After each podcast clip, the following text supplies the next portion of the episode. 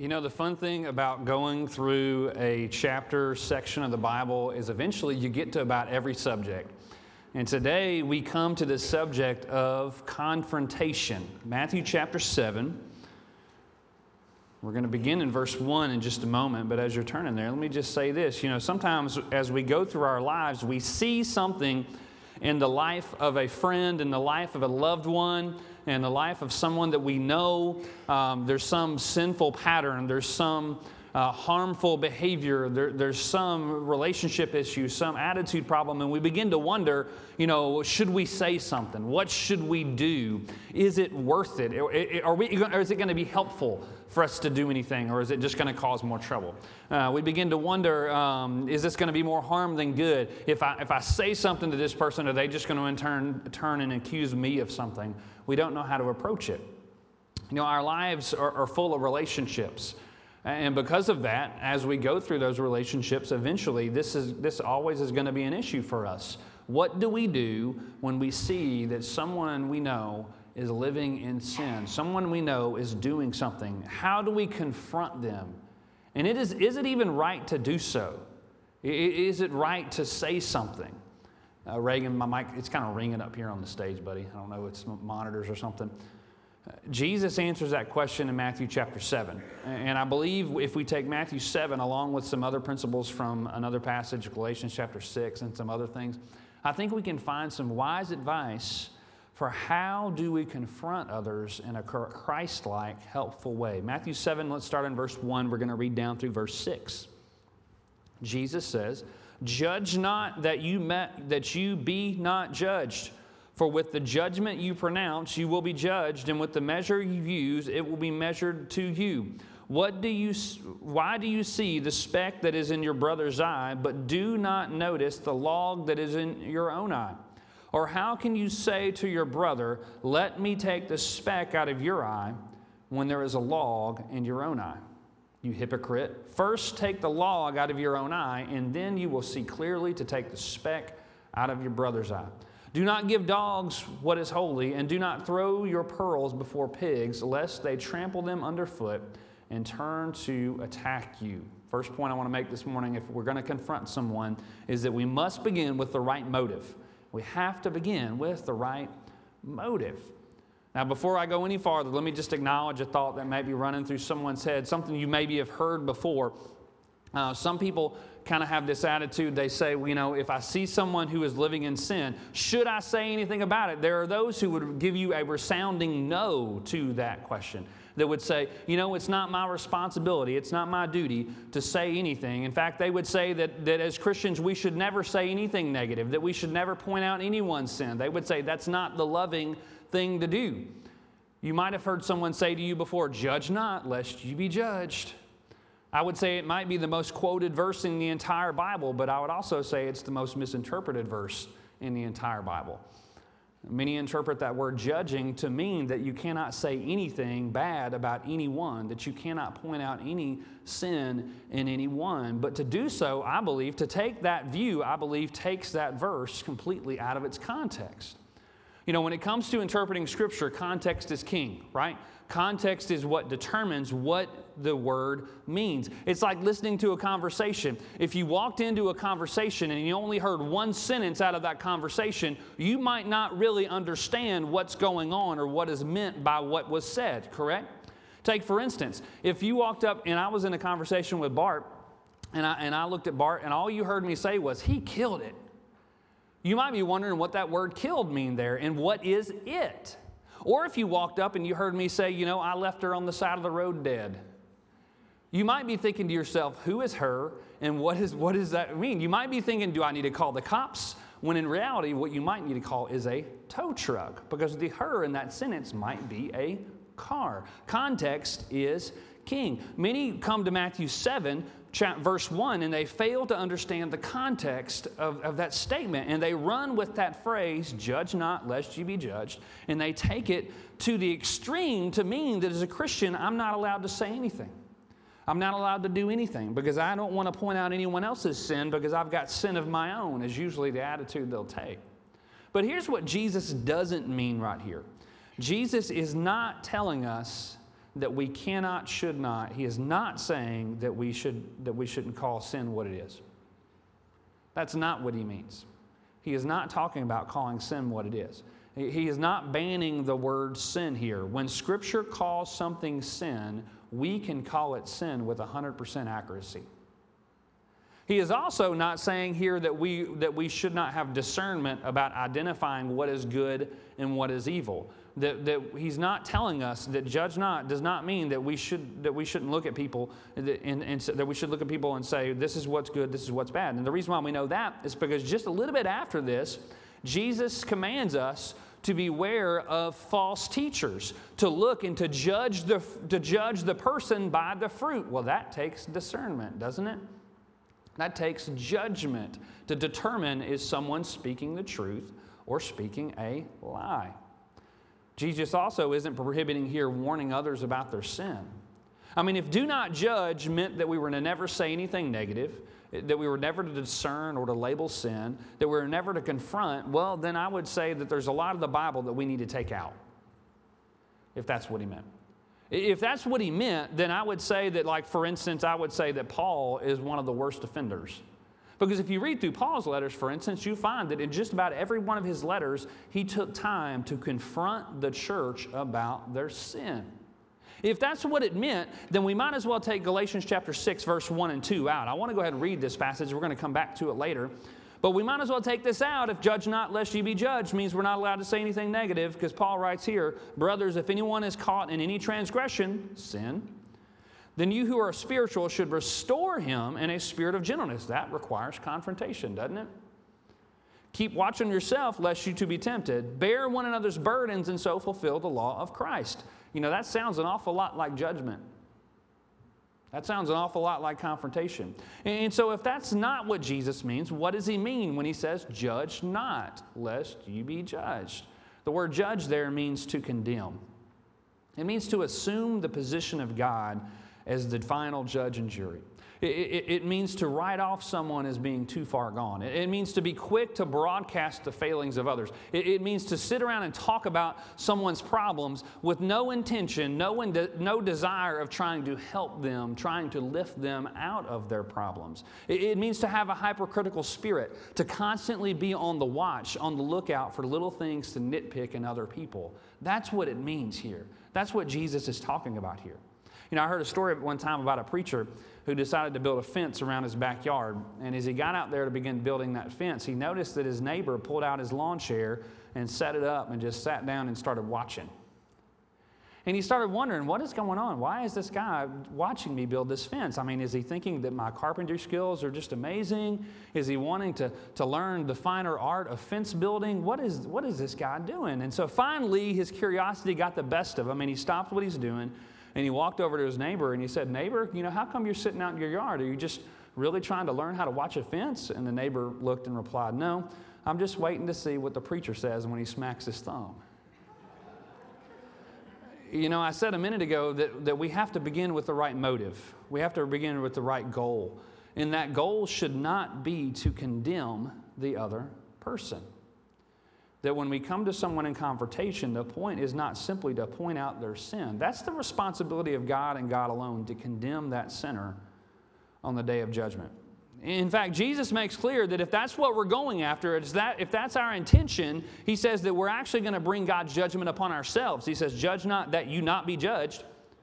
For with the judgment you pronounce, you will be judged. And with the measure you use, it will be measured to you. Now, when we come to Scripture, there's three different types of judgment that we find. There's that eternal judgment, the separation of the sheep and the goats, right? Those who will go to heaven, those who will go to hell. There is, there is that judgment here on this earth. In other words, what I mean, the consequence that we bring upon our lives because of the sin that we commit. That's a judgment that God, uh, that God uses. And there's also a judgment of rewards.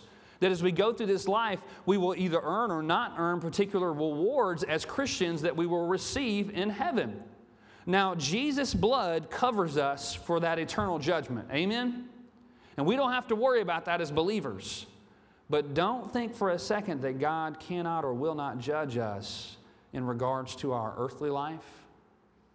in the consequence here and in regards to heavenly rewards if we become condemning people, if we go after people with a condemning spirit. And so our, our motive cannot be to condemn. That is sin, Jesus is telling us here. And if that's your motive for speaking to someone about their sin, just to point it out and to beat them down, just stop.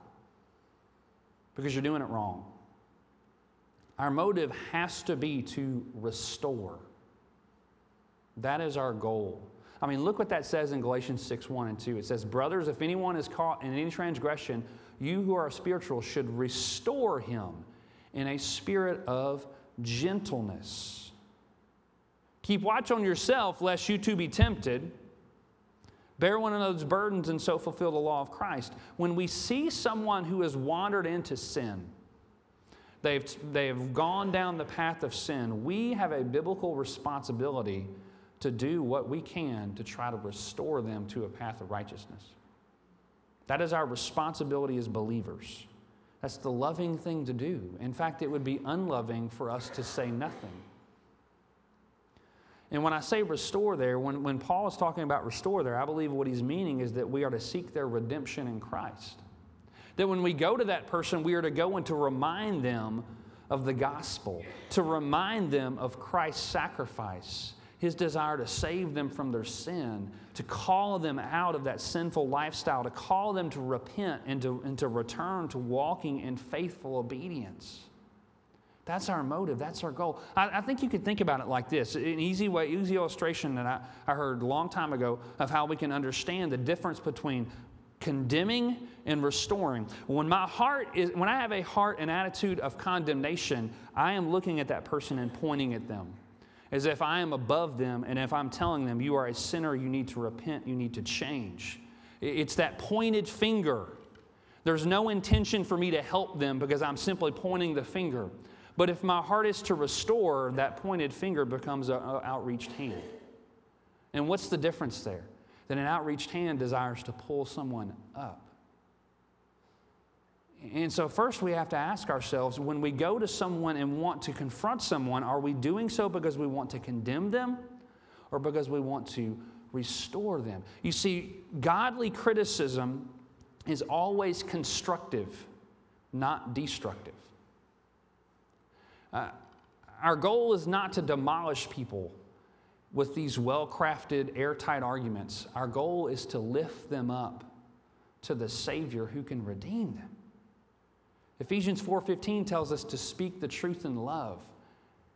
And this is something that, I, that I've realized in my life is that Christ hates sin, but he loves that sinner with a greater love than that which he hates the sin. His love for the sinner is greater than his hate for the sin. And so Christ came to die for the sake of that sinner and, to lift them up. And so we ought to imitate that attitude that when we see sin in someone's life, we will hate that sin, but our love for that person is greater. And we ought to want to pull them up, to reach down to them, to bear that burden and to lift them up with a motive to restore them. Second point we need to make here is that we need to check our hearts. Check your heart before you say anything. You see someone, you see something going on in someone's life, and you want to say something before you open your mouth, you need to pause and to check your own heart. Look in verse 3. Why do you see the speck that is in your, your brother's eye, but do not notice the log that is in your own eye? Or how can you say to your brother, Let me take the speck out of your eye, when there's a log in your own eye? You hypocrite. First take the log out of your own eye, and then you will see clearly to take the speck out of your brother's eye. You know, I have found something to be true in my life, and it, it might be true in yours. I don't know. You tell me. I have a tendency to exaggerate the faults of others while at the same time minimizing or excusing my own faults.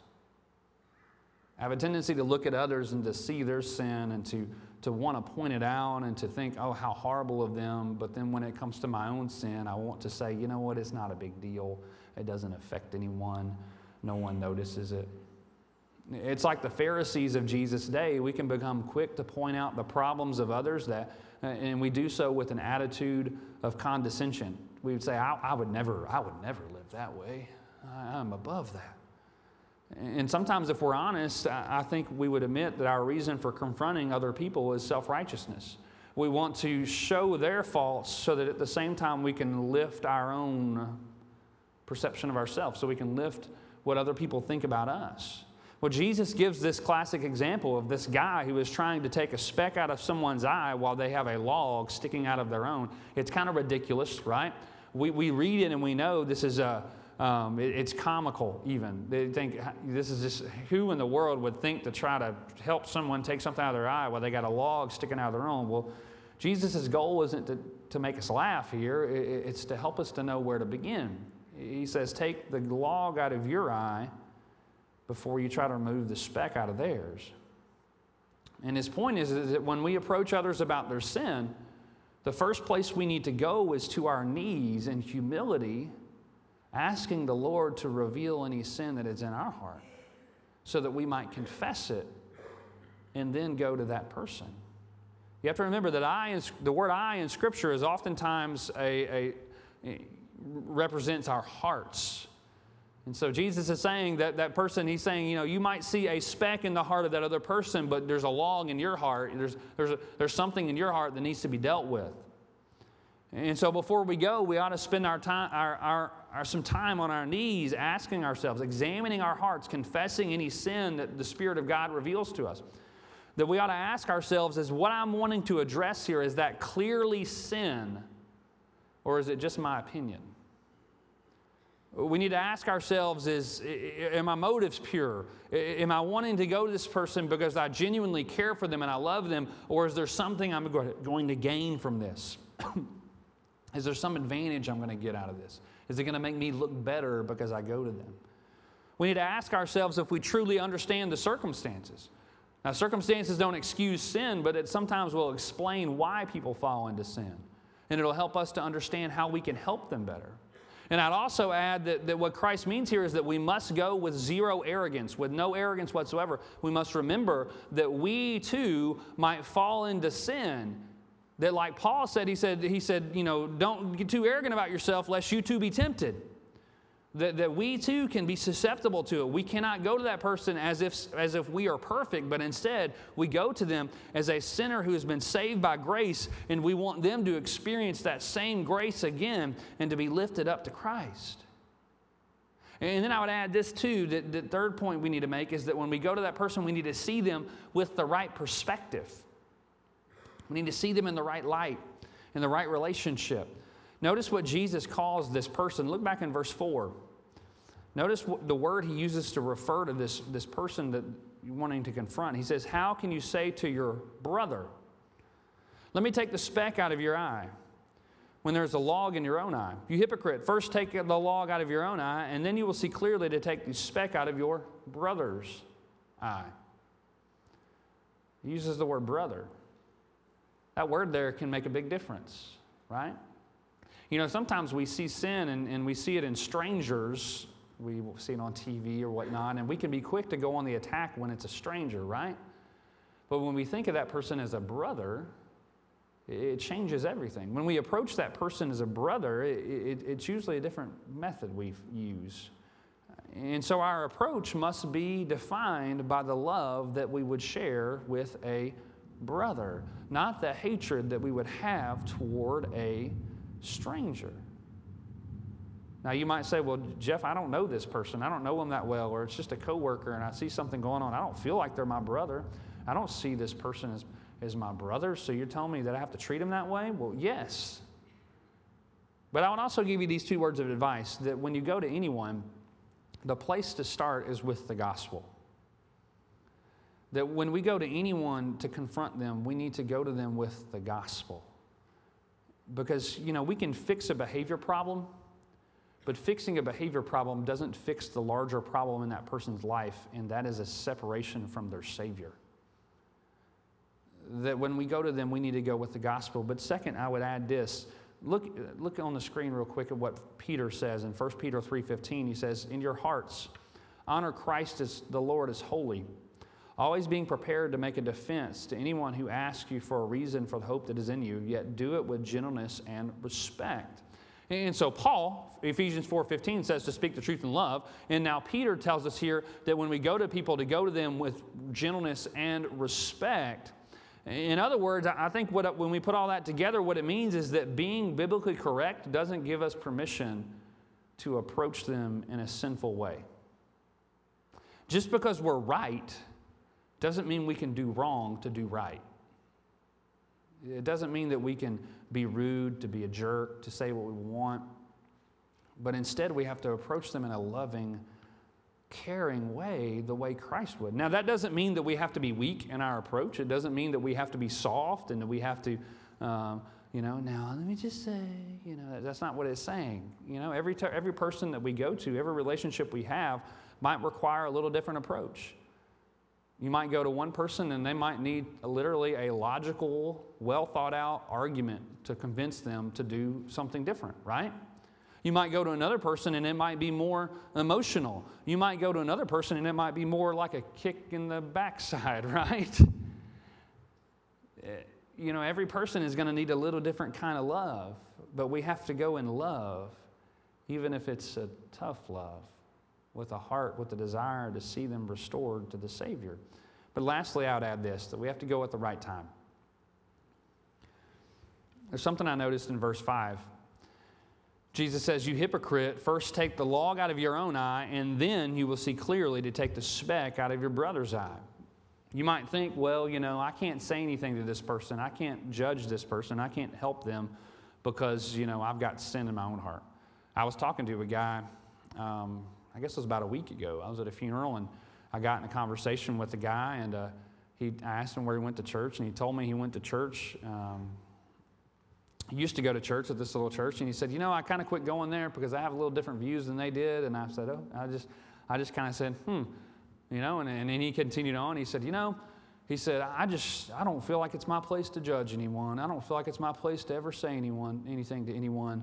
Um, you know, because I've got my own problems, and, uh, and all I could think was, I'm about to preach on that. Why don't you come to Fisherville next Sunday? you know? Um, but he, he had this idea that his humility meant that he wasn't allowed to say anything. You know, our humility doesn't equal silence. Uh, it doesn't result in inaction. Instead, it means that we act at the right time. Jesus says here, first, check your heart, take care of the log, and then Go to your brother. He doesn't say, check your heart and then quit. No, you're disqualified. He says, no, tend to your heart, your spiritual heart. Ask the Lord, uh, am, am I clear here? do I understand this right? Am I, have I confessed the sin that you've revealed to me? And then go to your brother. If the Lord has laid it on your heart and you've gone through that process and you've checked your heart, I think that you're okay. You are in the right time to go to your brother. But there's something else we got to add here that we also have to know when to walk away. We have to know when it's best to step away from the situation. And that's a difficult place. Look at verse 6. This one took, a, took me a little time to figure out. Jesus said, Do not give dogs what is holy and do not throw your pearls before pigs, lest they trample them underfoot and turn to attack you. Now, the word pearls there, I think, goes right back to the word holy. I think it's referring to God's truth. Uh, he's saying, don't present to dogs and pigs the truth of God. But when I got to thinking about what dogs and pigs were, uh, you know, he's not talking about your domesticated fluffy that, you know, you, you pet every night and you uh, have in your house. He's not talking about uh, your pot-bellied pig that's really a pet. He's talking about wild dogs and wild pigs. And what Jesus is referring to here as dogs and pigs are those who are not ready to receive God's truth, who they are so far set in their sin that they are not ready and willing to receive it. I mean, imagine that you went to a wild dog and you tossed them something that looked like food, but in reality it wasn't and they chewed on it for a bit and they spit it out, what is that dog going to do? Going to turn and attack you. The same thing, Jesus is making the same point about pigs. If you tossed pearls to pigs, they might bite on them thinking they're food. They're going to spit them out and they're going to come charging at you. And Jesus' point is that there's a time to confront someone, but there's also a time to walk away. There, there's a time and a season when we might be successful at winning someone over and helping them to see the truth, but there comes a point, a time when even when we have the right motive and even when we have the right heart, that we might actually drive them farther away. You know, I was, I was talking with someone last week that um, after service, a guy came up to me after service and said, You know, I'm going through this thing with my, it was his stepson, and he said, uh, he said, You know, I, have just had to come to the point of realizing that anything I say, he's turning and using against me. And no matter what truth I share with him, it's just, he's coming back at me. And even if he agreed with me, the guy said, You know, he said, even if inside his head he agreed with me, he's not going to let me see it. He's not going to show it. He's going to, just because I'm the one that said it, he's going to reject it. And I thought about that as I was studying this verse that sometimes people get to the point where they dig their heels in so deep that even if we share the truth with them, that all they're going to do is reject it just because of who it's coming from. That they're going to look and say, I don't want that at all. And Jesus is saying there comes a point when we simply have to step away. When we have to say, you know what, I, I, this is not, it's not helpful. Now, that doesn't mean we abandon that person. By all means, we ought to continue praying for them. We ought to continue seeking God's wisdom and how to handle it. We ought to continue asking the Lord that he, maybe He would use someone else to help that person to see the truth. But sometimes, according to Christ here, our words can do more harm than good. And that's a heartbreaking place to be. That's a difficult place to be in. When we have someone that we love and we want them to see the truth and they refuse to see it, it's hard to do that. It's hard to be there. But I would add this that we ought never forget that God could take the seeds that we planted in their heart days, weeks, years before and days, weeks, years down the road could allow those seeds to take root and bring about change in that person's life. And so, though we might lose hope that that person might change, we ought never give up hope that God could, in fact, change them in His time and in His way. Would you pray with me? Father God, I know this is a difficult subject for us to think about because for most of us, we don't like confrontation. We don't like having to say things like this because they're difficult, because there's arguments and drama, and, and sometimes we just want to look away. Or sometimes our love for that person will make us not want to confront because we just think it's unloving. But your word tells us here that we do have a responsibility to one another to restore God, I'm praying that you would just give us wisdom in whatever relationships we have and the situations we have, that you would help us to understand the right thing to do, the wise thing to do, when to speak, and also when to step away, and when to allow time for those words to take root, for that truth to take root in that person's life. God, we just pray for wisdom. We pray that in, in those situations where we have to confront, that we would do so biblically that we would do so in love, that we would treat that individual like our brother, not like an enemy, but like our brother or sister, like one that we love dearly, that we want to see redeemed, restored, and walking faithfully with you. Father God, I know there might be some individuals on the hearts and minds of these people here, and I just pray that you would give them peace peace, to remind, that reminder that, that you can change even the hardest of hearts. And you can mend even the worst of broken fences and the worst of broken relationships. And you can do miracles that we can't imagine. And it's in Christ's name we do pray these things. Amen. You stand up, we sing.